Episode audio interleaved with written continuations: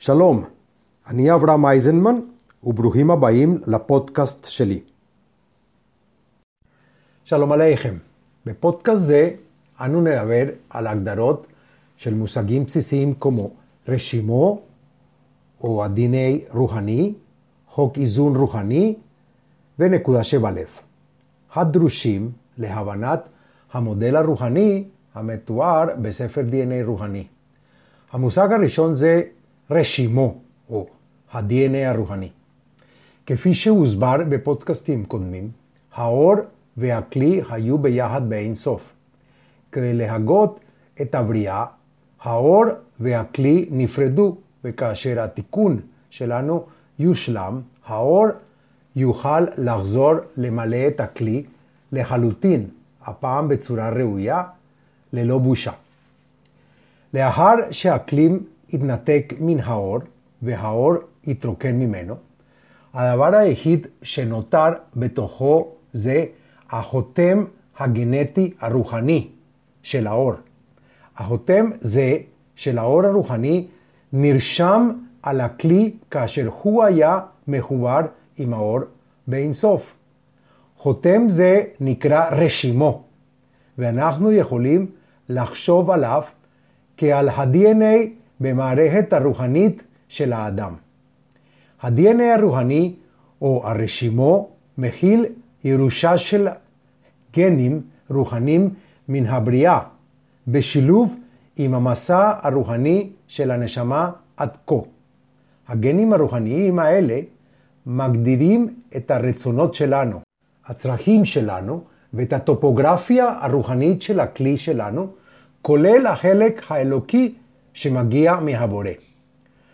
כל מאפיין של אישיות שלנו נרשם בתוך ה-DNA הרוחני הנרחב שלנו. הן המאפיינים שאנו רוכשים והן אלה שאנו יורשים. עכשיו נדבר על חוק השוואת הצורה או חוק איזון רוחני.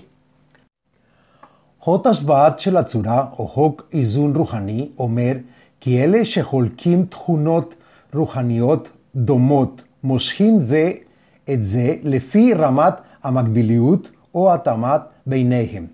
כאשר הדמיון הוא שווה ערך, הם מתאחדים בהרמוניה מושלמת. כבר אמרנו שהבורא הוא כוח מוחלט ואינו משתנה.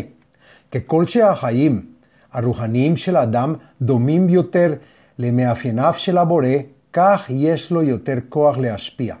לעומת זאת, ככל שהם שונים יותר, כך הוא מקבל פחות השפעה. חוק שוואת הצורה הוא הבסיס לכל התהליך הרוחני. ככל שאנחנו מתקרבים יותר להיות כמו האור הרוחני, כך אנחנו משפיעים יותר. חוק השוואת הצורה פועל מהבורא כלפינו ומאיתנו אל הבורא, ולכן הוא נקרא גם חוק האיזון הרוחני.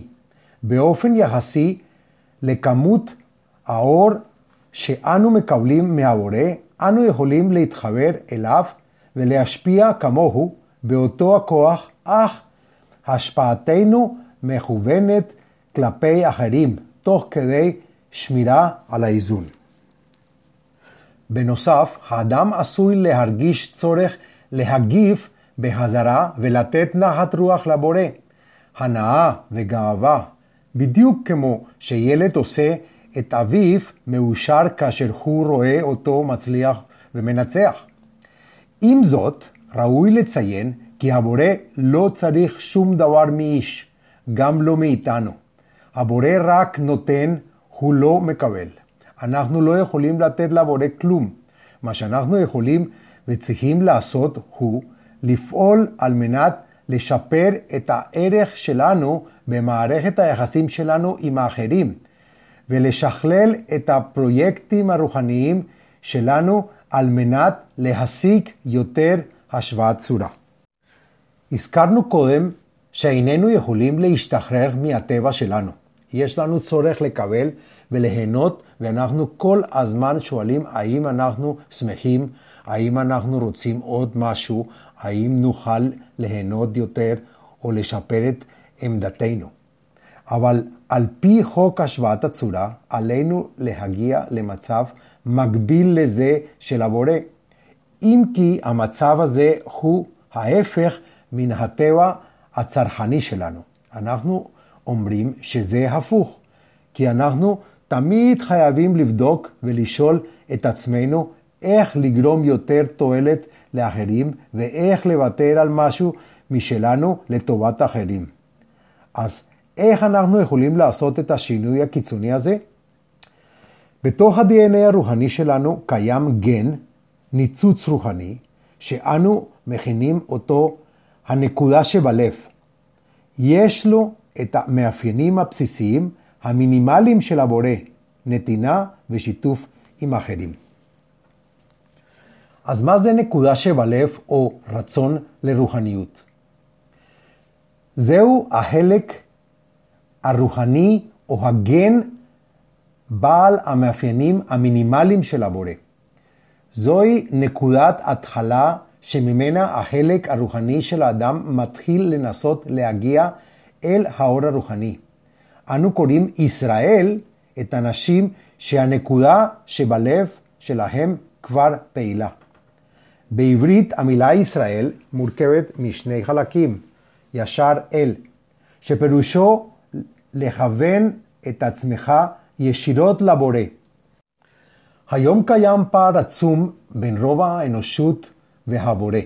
המטרה היא להשיג השוואת הצורה עם עצמות הבורא, כפי שבא לידי ביטוי בדרך החיים שלנו וביחסים הרוחניים שלנו עם האחרים. כל אדם נמצא בנקודה רוחנית נתונה או מיקום רוחני. המטרה הרוחנית היא להגיע לנקודה או למקום בו נוכל למצוא את הבורא, מקור האור הרוחני. הגן הזה אקטיבי באנשים עם נטייה רוחנית פעילה, ואלה שכבר החלו את הדרך ההבנה והעבודה בפועל במערכת הרוחנית שלהם. בינתיים כיום הגן הזה אינו פעיל ברוב האנשים. ברגע שהוא מופעל, החיים לעולם לא יחזרו להיות כמו שהיו קודם. הנקודה שבלב תדריך את האדם לבגרות רוחנית ותהווה התחלה של התעוררות שתגרום לשינויים פנימיים. האדם מתחיל לתפוס את העולם בתחושה של תודעה שלך עכשיו, ומתחיל להיכנס לעולם של שלום, שביעות רצון, אהבה ושמחה עם כל מה שמעשיו ועם כל מה שיש לו. הנקודה שבלב מאפשרת להתרחק מן הרצון לקבל הנאה אך ורק באמצעות האגו. תוך התאמת האגו, האדם צריך לנתח אותו ולשלוט בו מבחוץ, להסתכל בדיוק על מה שהבורא הקים. יכולת זו לראות את מה שהקים הבורא נקרא אמונה, שהיא מעל ההיגיון. למידה על הנקודה שבלב מאפשרת לנו לראות איך פועלת הבריאה. הרוב המכריע של אנשים בחברה מתרכז בשיפור חייהם החברתיים והכלכליים. רק מספר קטן מכירים בנקודה שבלב שלהם, כלומר, העובר הרוחני שלהם כבר התחיל להתפתח. מטרת החיים היא גילוי עולם גבוה יותר. אבל הפעלת הנקודת שבלב אינה מספיקה כדי לצייר את תכונות הבורא בתוכנו. עלינו למשוך את האור הרוחני לעצמנו. אז איך? זה תלוי בכמה אנחנו משתווים לצורת הבורא. ואיך אנחנו יכולים להידמות לו יותר? על ידי יצירת שותפות או על ידי הצטרפות לקבוצה של אנשים שכבר יש להם נקודת שבלב פעילות כמו אצלנו. זה יהיה הנושא בפודקאסטים הבאים, בהם נסביר על הדרכים לעשות זאת. תודה רבה. הדובר עליכם אברהם אייזנמן, מחבר הספר DNA רוחני, שיטה להערת רוחנית. אתר באינטרנט abrahameisenman.com